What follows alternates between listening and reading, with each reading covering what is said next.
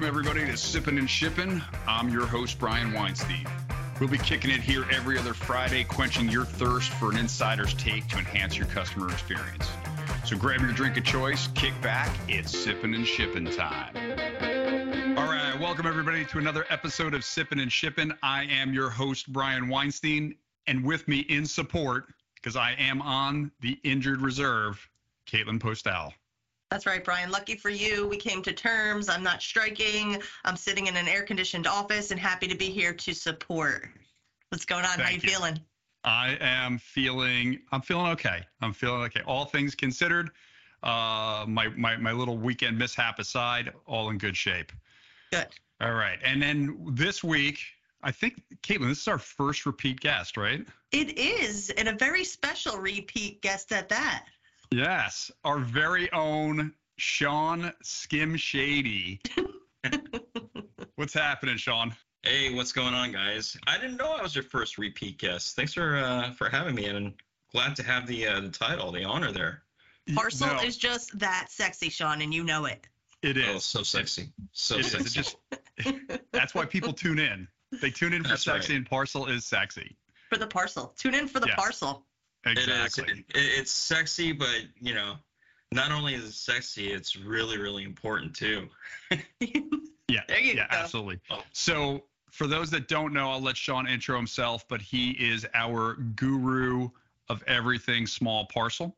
He is what keeps our small parcel network running effectively for our customers. So, Sean, why don't you give a little background for, for those of you that didn't tune in to your first episode? Yeah, thanks, Brian. Um, so yeah, my name is Sean Kim. I'm the vice president of e-commerce experience and global parcel strategy for um, Ryder e-commerce by Whiplash. And uh, my role is really here to help our customers, specifically with their customer experience, when it comes to the delivery of packages, right? So the small parcel component of it, as well as the return of those packages coming back to our network those are the the tangible touch points with you know between our brands and their customers. And so as simple as it might sound there's a significant amount of strategies to make that happen. My background uh, i've been doing e-com for over 20 years specifically with e-commerce companies like zappos.com amazon.com and uh, a slew of others uh, from kind of traditional e-commerce to various types of subscriptions e-commerce and so my focus has always been kind of just in this space right here of helping strategize on your customer experience with with delivery and so yeah i get the uh, the honor to work with our customers some incredible brands on how to help them with their strategies uh, whether it be from like a marketing thing that they want to do or just overall brand experience so thanks again for having me No, no, love having you on. Love the industry discussion. You know, I think for us, let's just address it. It's funny to start thinking of peak on July 5th, right? But I, what in your experience is the best time? I mean, we typically start around now with most of our customers, right? Yeah, yeah. So I'm gonna maybe I might be divulging a little bit too much and giving away a little bit of our our secrets here, uh, but you know, anything for you guys. Um, Give us the tea, man. I like Give how he tea. queued that up, right? Yeah. build, build, build. Spill it, Sean. here we go. No, I mean, so you know, one of the things that we are very, very cognizant about here at Ryder E-commerce is the ability for our customers to have their packages delivered in a timely manner at peak season, right? So that we're talking about the October, November, December, specifically between Black Friday and Christmas. Like that's the, the very crucial time. And in order for packages to get into the network, you need to make sure that there's enough capacity on the pickups. And so one of the things that we do is we work very, very early, almost six months in advance. Um, we've already started peak planning, but we work about six months in advance with the carriers. So we work with our customers on what their forecasts and plans are. And then we work with the carriers on that to try to secure that capacity, you know, during that peak season, because we want to ensure, you know, that, that capacity is first come, first serve on the pickups, right? There's only a limited number of drivers and trailers that they have capacity for. And so our little secret is that we work with the carriers very aggressively, work with our customers uh, very diligently on trying to secure that capacity for come peak season. And Sean, just before we even start to address the gigantic elephant, brown elephant in the room, we won't even go there yet. you know, 2020 was obviously COVID year and things were, were super spiky for e-commerce. And then 2021, it seemed to be like the height of all things congestion in the in the small parcel network. 2022 was a little bit better. Again, aside from what we're going to talk about in a few minutes with UPS, just in general, if that weren't a situation, what is sort of your projections for this coming peak season? Yeah, it's a good question. I mean, we're we're seeing very aggressive numbers from our, our customers already. I think everybody's very hopeful. Uh, I mean, let's just be honest, right? This year has not been the strongest year for ecom. Mm-hmm. And I, I, think to your point, Brian, you know, and, and this is something that we had discussed internally was we knew that so during the COVID period, ecom was at all time high, right? People were locked in their homes, couldn't do anything. Um, so ecom was was was through the roof. And then if you think about consumer behavior, as we started coming out of this pandemic and we were let out on probation, we'll call it, stores started opening up little by little and started making it more convenient. We started to go out a little bit more and venture a little bit more, you know, trying to do more the brick to mortar shopping. Um, and I think 2023 is just really the the time when, you know, very rarely now do you see any stores that require masks uh, that require you know limited number of people inside stores. And so we're just seeing a huge influx of consumers going back you know back to brick and mortar. Hey hey um, sean i'm sorry i'm yeah. sorry to interrupt you but just just a question though. Is it just a slowdown in growth? Is it really a pullback in the volume numbers? Or is it just a slowdown where everybody got used to from 20 to 22 this you know 20 plus percent growth if not more and now we're more on a normal level I think it's more along the lines of the, it's it's a rebalancing, mm-hmm. right? So it, it, there was a full swing to ecom when we were forced to, and now that brick and mortar is opening up, we're starting to see a rebalance, right? And you know that kind of feeds the trend of ecom companies. Now, when you have these digitally native brands, and a lot of them are now working directly with brick and mortar retailers, trying to get more into that, you know, that that arena to become you know really more omni-channel. I think omni-channel is definitely a strategy, but also we're seeing a lot more consumer spend in the retail, the brick and mortar retail side of things. But overall, I think you know consumer spending is down. Uh, you know, we could blame kind of economical factors and inflation and some of those things, but this it's still uh, ecom is still very very strong, and I do think that as brick and mortar retail and we can have a whole separate conversation on you know what the brick and mortar strategies things that are happening in the brick and mortar side. But as consumers start to go back and they start to see you know like oh this is really great let me check what's online. Um, not necessarily price comparisons but also just inventory levels right? So you might example you might go into like a foot locker you might look at a pair of nikes and say like oh do you have this in size 10 and they might say like oh we don't have it. We can get it from another store that consumer is already walking out the door looking at Nike.com and saying, okay, boom, there it is. I'm going to place the order right now. And I think we're starting to see a lot of that sort of behavior coming on. And I think that's ultimately going to fuel kind of the the next you know wave of ecom growth. Yeah, the diversification of channels is something that we've spoken about this year with guests. Um, I guess the digitally native rocket ship has kind of run out of COVID fuel. So we see that folks are going in ways that they never thought they would before. So, how are you working? So, speaking, getting back to peak planning. No one has a crystal ball. How are you working with the brands and more importantly, the carriers, right? When we always say operationally to our brands, we know that months out these are going to be wrong, but as we creep closer to that date, we should tighten up those those projections. How are you working with both finding that balance between brand and carrier to diversify or like work with the right people to make sure those packages are allocated for um, and going to be able to really get that customer experience that you're promising to our brands? Yeah, I mean, you know, it's. I guess I'll let you in. maybe it's a little bit of a secret and you know secret sauce of what we do, but maybe not. Um, you know, it, there is no crystal ball. You know, so what right. we generally what we do is we we ask our brands to shoot for the moon. Okay. Um, you know, and, and what do you think? What do you need to do? What do you want to do as a business, right? Because that question right there is going to help drive the marketing efforts that are going to take place later this year. If they're like, we got to move all this inventory. And so that means they're going to be, for lack of a better word, I don't know if it's desperate or if it's just more aggressive. Aggressive. Moving, aggressive, right? yep. Uh, aggressive on moving the inventory. they might have more sales and bigger deals and stuff like that, which ultimately leads to volume, right? And and capacity needs. Um, so we we ask brands to shoot for the moon, and then what we'll do is we work again very closely with our brands, and we track it kind of week over week, month over month, leading up to it, and then as every month goes by, we kind of look at the forecast again, readjust, and then try to fine tune that. There's no it's not a perfect science but we try to fine tune it. And ultimately what ends up happening is we work directly with the carriers and saying okay we may not need as much capacity you know coming out of this location. So we may cut back or we might say like there's going to be a huge shift from ground to air during this time period. This is what we're seeing.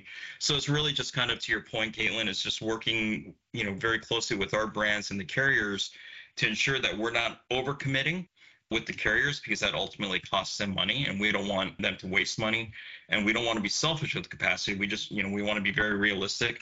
Um, and then you know obviously working with our brands to ensure that uh, their forecasting is much closer on point based off of historical trends Yep, makes a lot of sense. And Sean, at this stage, for especially for peak, and and I know this is going to vary, and, and but just for your for a typical parcel uh, customer, has peak surcharges become a norm?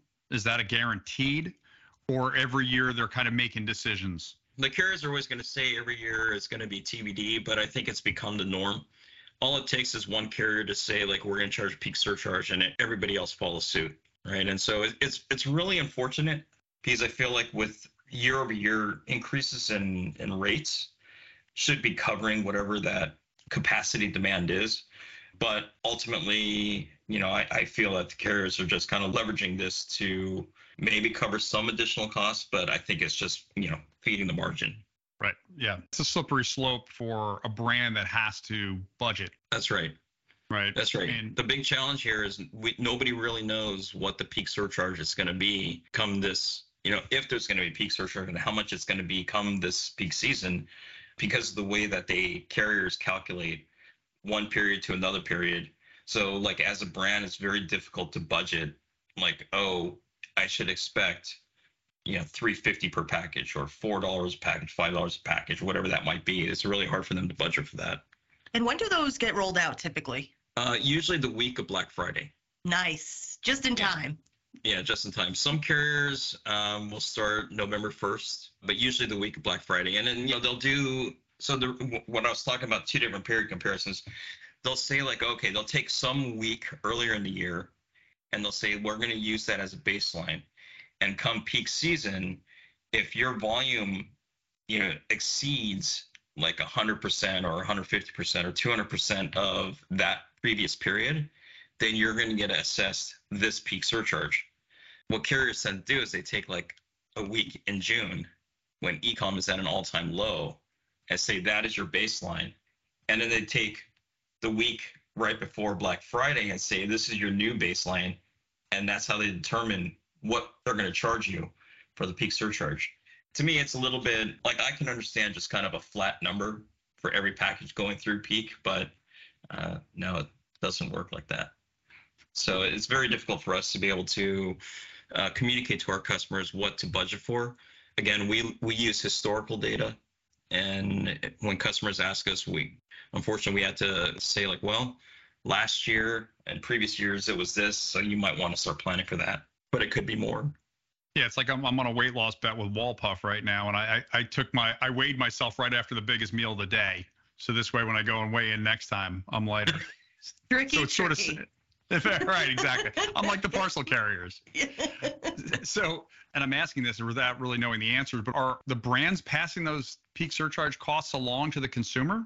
historically we haven't seen that and i can understand why right for the brands they don't want to interrupt the, the checkout flow right? They want their right. customers to go through and select the goods that they want. They want to be able to offer free shipping. I think it's it's great that brands want to do that. And for a consumer it's great to see you know free shipping even if it's like a certain minimum it's great to see that. But now you go through the process and you're like oh by the way now there's this little peak surcharge. You know, we're going to give you free shipping, but there's this other surcharge because it's peak season that could interrupt the flow to checkout. Now a consumer can say like, oh, I'm not sure I want to do that. I can order from somewhere else, potentially like Amazon or some other com- you know, a company Right. who's not going to charge me and then just abandon the cart. And so I think for brands, they're they're kind of stuck between you know a rock and a hard place in this when it comes to peak surcharges.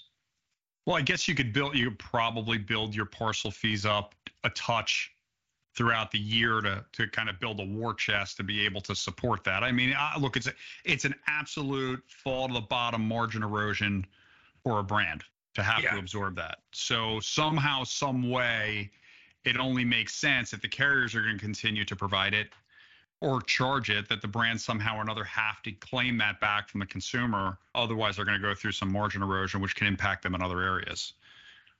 Yeah, 100%. I mean, hats off to uh, the marketing folks at all these companies because they have to deal with having all this understanding of what's going to come up this peak season, figuring out what discounts they're going to be able to offer, what sales they're going to have, and then balancing that with how do we continue to acquire new customers throughout the year leading up to peak season, right? Knowing that the, potentially there's a peak surcharge coming, the company needs to hit certain margins, they need to prepare for that erosion, whatever it might be it's very challenging, you know, for folks in marketing. And yeah, so got to tip their tip the hat over uh, to those Yeah. folks who are making it happen and growing. All right, so just just shifting gears to, you know, if it was easy, everybody would do it. So we have all these great plans laid out, and then we have this potential UPS strike. I'm not sure when the final decisions are coming, how that's working out. I know this is a this is a union thing with UPS right now. Uh, you know, what are again forward-looking statements? We don't we don't have any crystal balls. We don't know what's going on exactly. But what are you sort of hearing is going on in the market right now? Yeah, so maybe we'll start with with the facts, right? So there's a negotiation that takes place between the International Brother of Teamsters and UPS every five years. People should not be thinking like, oh my God, this is just like out of the blue. Every five years, there's there's an agreement. You know, once UPS and the Teamsters come to terms this year, come 2028, there's going to be another negotiation. Right. So first things first, people need to understand that this is not some random thing where they're just saying, you know, the work conditions suck. We're not going to do this anymore. This is it's it's contract renewal time. So the current contract expires on August 1st, and there are a lot of terms that the Teamsters would like UPS to meet. Essentially, kind of the Teamsters positions in some is you guys are killing it. You guys are making a significant amount of money. We're doing all the work, and we have not so ideal work conditions and less, you know, we don't make as much. And so we want a bigger piece of that pie. Mhm. Um, and so that that's what's going on. There's a lot of things like air conditioning in the vehicles, which UPS has already agreed to. I think they're they're spending uh, 400 million dollars. Uh, they're investing into uh, retrofitting all the um, the trucks with with air conditioning. Obviously, com- completely agree with that.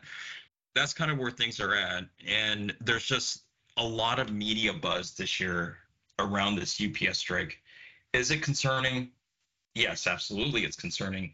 You know, they deliver what is it? Something over 20 million, maybe 24 million packages a day domestically.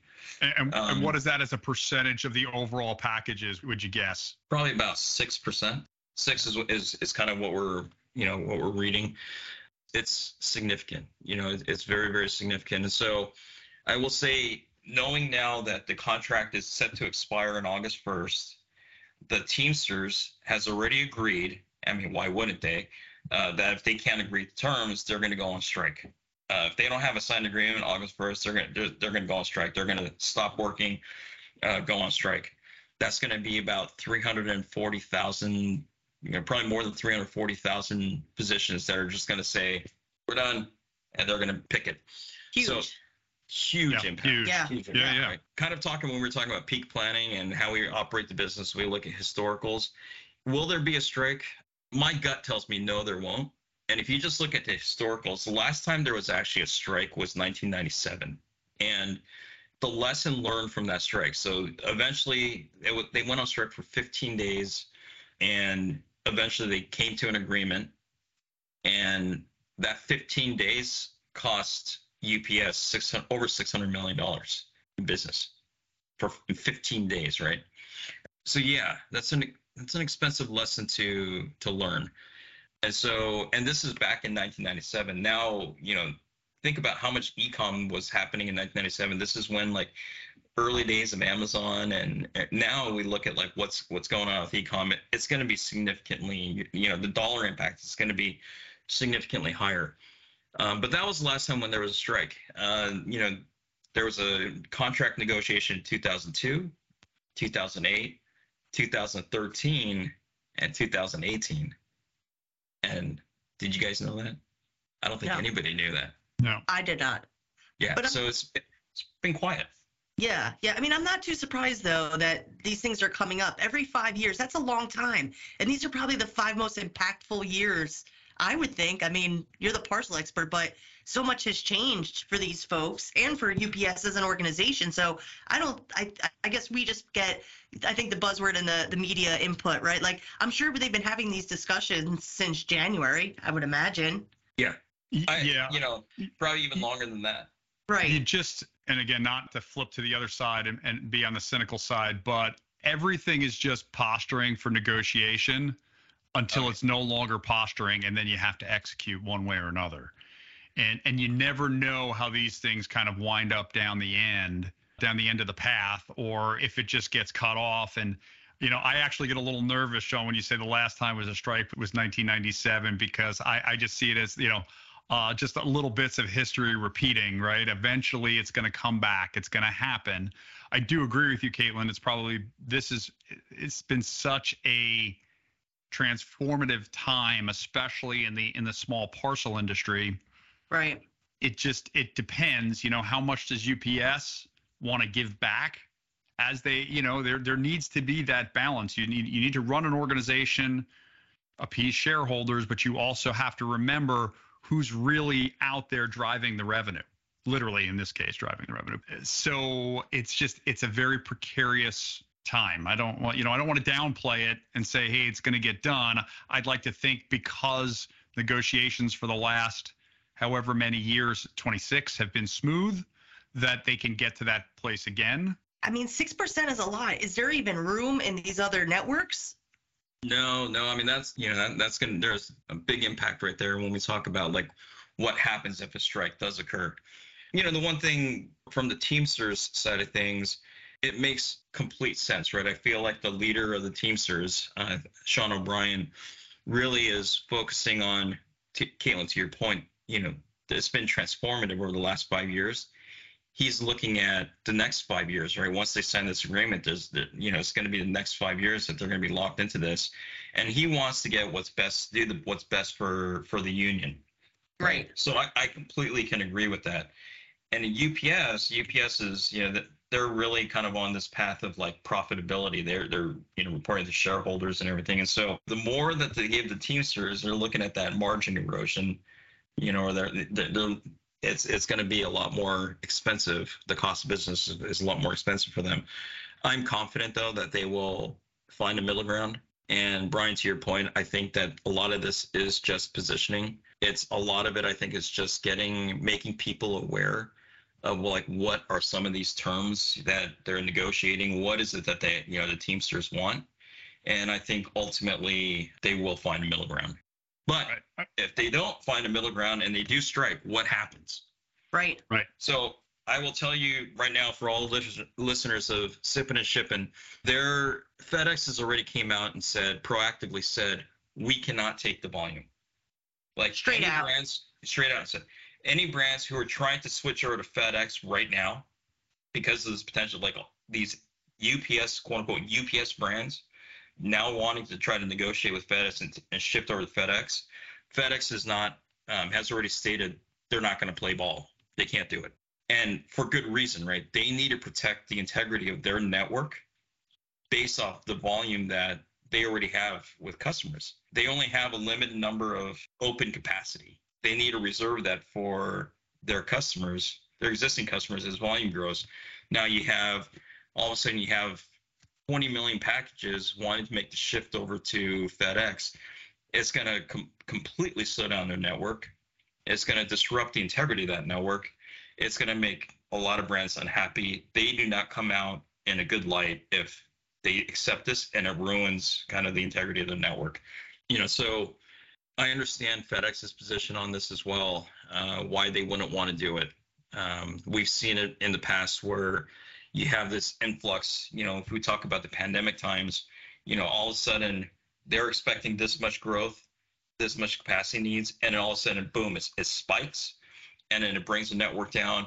They have packages on trucks just sitting around. You know, they, they can't get packages on trucks. They they're just everything just comes to a crawl, and people are really unhappy. So they're looking to protect the integrity of the network, which means now a lot of brands are going to start shifting over to the U.S. Postal Service, right? Oh boy. The Postal Yeah. Service is, you know, they are looking obviously for profitability as well, but they won't be able to take the capacity. They're not going to be able to take a and you know a spike of 20 million packages. You are going to see some bleed over into these, right? Just natural, um, like a lot of our brands who we've helped position to not be a single carrier, have a single carrier solution. So if they, you know, if they're using FedEx and UPS, you're going to see a natural transition of some of that additional volume going FedEx from UPS as we get closer to, you know, August 1st. But companies who are trying to make a massive, you know, what I call a panic shift, um, Mhm. are gonna are really gonna be uh, in trouble. So I'm curious, right? Because I've said this before. We've actually talked about this in, in previous episodes. You know, necessity being the mother of invention. If this were to come about, and if there were a strike, where do people turn?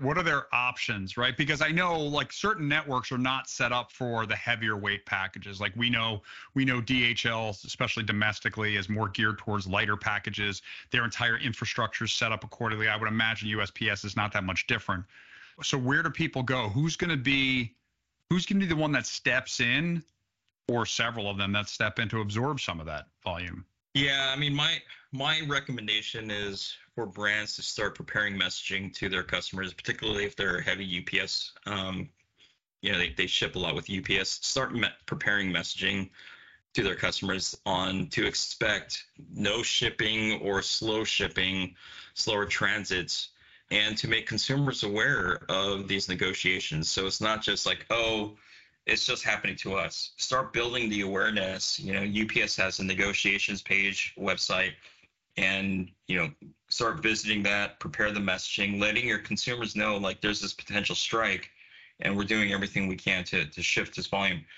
The the fact of the matter is there is no one glove one glove fits all solution. Right. Unfortunately, it's just too much volume. But at the same time, there are opportunities to optimize um, with some of the other carriers. To your point, Brian, with certain package profiles, there are things that you know. So work with your your you know your customer experience team. Work with your you know your resident parcel expert. If you don't have one, you know uh, our customers can reach out to me and my team anytime. You know to discuss. We'll look at we'll pull data and we'll see what the options are. But yeah, unfortunately, this is going to be if a strike does happens, things are just going to pretty much come to a crawl. yeah yeah Yikes. And- yeah exactly right i mean could you imagine uh, one of the things i guess sean and, and maybe we can kind of end on this unless caitlin has anything else is uh, you know I, from what i've what i've read is that if there's a package on a truck and they decide to strike on august 1st that package will sit on that truck until that strike is over so you could in theory if there's been no settlement you should really be considering you know where you're shipping how far you're shipping because you need that package to be delivered by august 1st is that fair Yeah, I mean, you know, 340,000 uh, employees who decide, you know, we're done, we're we're going on strike. It doesn't matter where that package is, whether it's sitting on a truck at a local sortation at the main sortation center, everything's just going to come to a stop. Everything's, you know, nothing's going to move.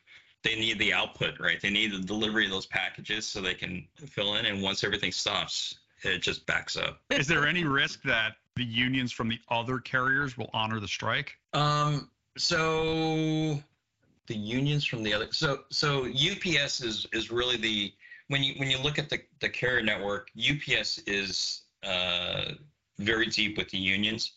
FedEx has different arrangements. So FedEx isn't really working with unions. They they have their independent contractors okay um, network. So it's it's a little bit different situation for them.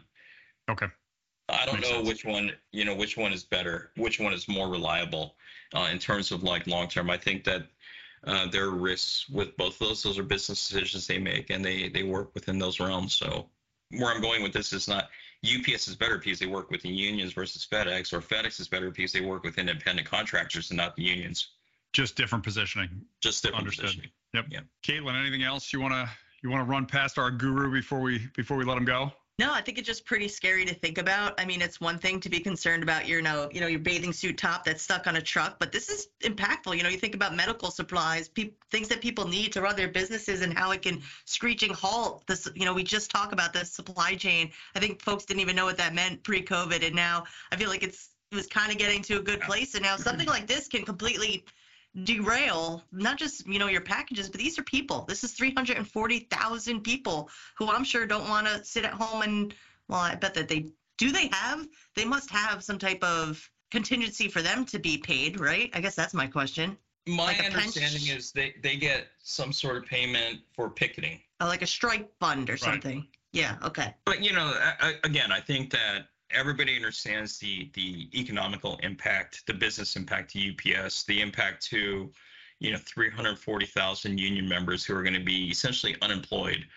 I think everybody understands the impact. This is this is one of those situations. I'm very bullish on this this mindset. It's too big to fail right right? And so they're they have to work through this. They have to figure out uh, the terms. UPS has the money, I believe, to meet the terms. I don't know all the details of, of everything that the, the unions are, the Teamsters are negotiating, but they have the ability to to do that. The more important question is if and when a strike is over or doesn't occur and they come to they finally do get to an agreement because if they do strike they're eventually going to hit an agreement when they hit that agreement what that means is ups has conceded at least somewhat you know some percentage uh, to meet the union demands what does that mean to the rates? So Yeah. as a brand what does that mean going into peak season right? Does that mean ups is all of a sudden going to say like oh we have spent 400 million dollars to put retrofit the trucks with air conditioning and now we're going to spend another billion dollars in salary increases and improved work conditions for the teamsters? They're not going to just you know willingly say okay we're just going to absorb all that. Right. so the I'm- surcharge is going up by the minute. Build it in build it in. Yeah and that's what concerns me and the other thing that concerns me is when ups you know when you have like you know ups and fedex they always tend to you know follow each other follow the leader. Makes sense and so if UPS does that, it's not like, okay, everybody's going to switch over to FedEx because FedEx is probably going to say, well, we're going to come up with some equivalent, you know, and, and so that's something that I'm, I'm trying to keep an eye on and see what's going on. I've already had conversations with both companies on what is this looking like because I know you guys are not going to absorb this. So what are you going to charge? How are you guys going to, you know, get this back uh, from the brands and letting them know it's a, you're already pushing it too far yep right? Like the costs of where they are today, the year over year increases is too significant to ecom. You're going to bring ecom down. It's, it's the cost of business is too high. So how much more are you going to hit that? And And then again, Impact necessity necessity is the mother of invention. What what comes out of this? Who continues to rise? What kind of peripheral carriers step up and fill voids and hit price points and find better, faster, cheaper ways to get it there? Because that's the reality of it. At, at some point in time, there will be new options. There will be Yeah. new methods. Yeah, no, another little secret is we're you know we're we're also working on other solutions that you know kind of alleviate us of some of the these, Skims- these risks. Leaving Skim's always got breadcrumbs. something. Skim's Leaving always got something up his sleeves. something up his sleeve. That's awesome. Sean Kim, as always, a pleasure. Our first repeat guest. Uh, I couldn't have asked for a more insightful episode. Really appreciate it. Awesome. Yeah. Thank you guys very much. It's great to be back. Thank Yeah. you, Sean, and thank you to our listeners. Make sure you tune in every other Friday at sippinandshippin.com or on your favorite podcast platform. Stay tuned on this, guys. Now I'm for sipping. Now I'm Now sipping. you're sipping. Attaboy. Thanks, guys. Thank you. Thank you. No strike.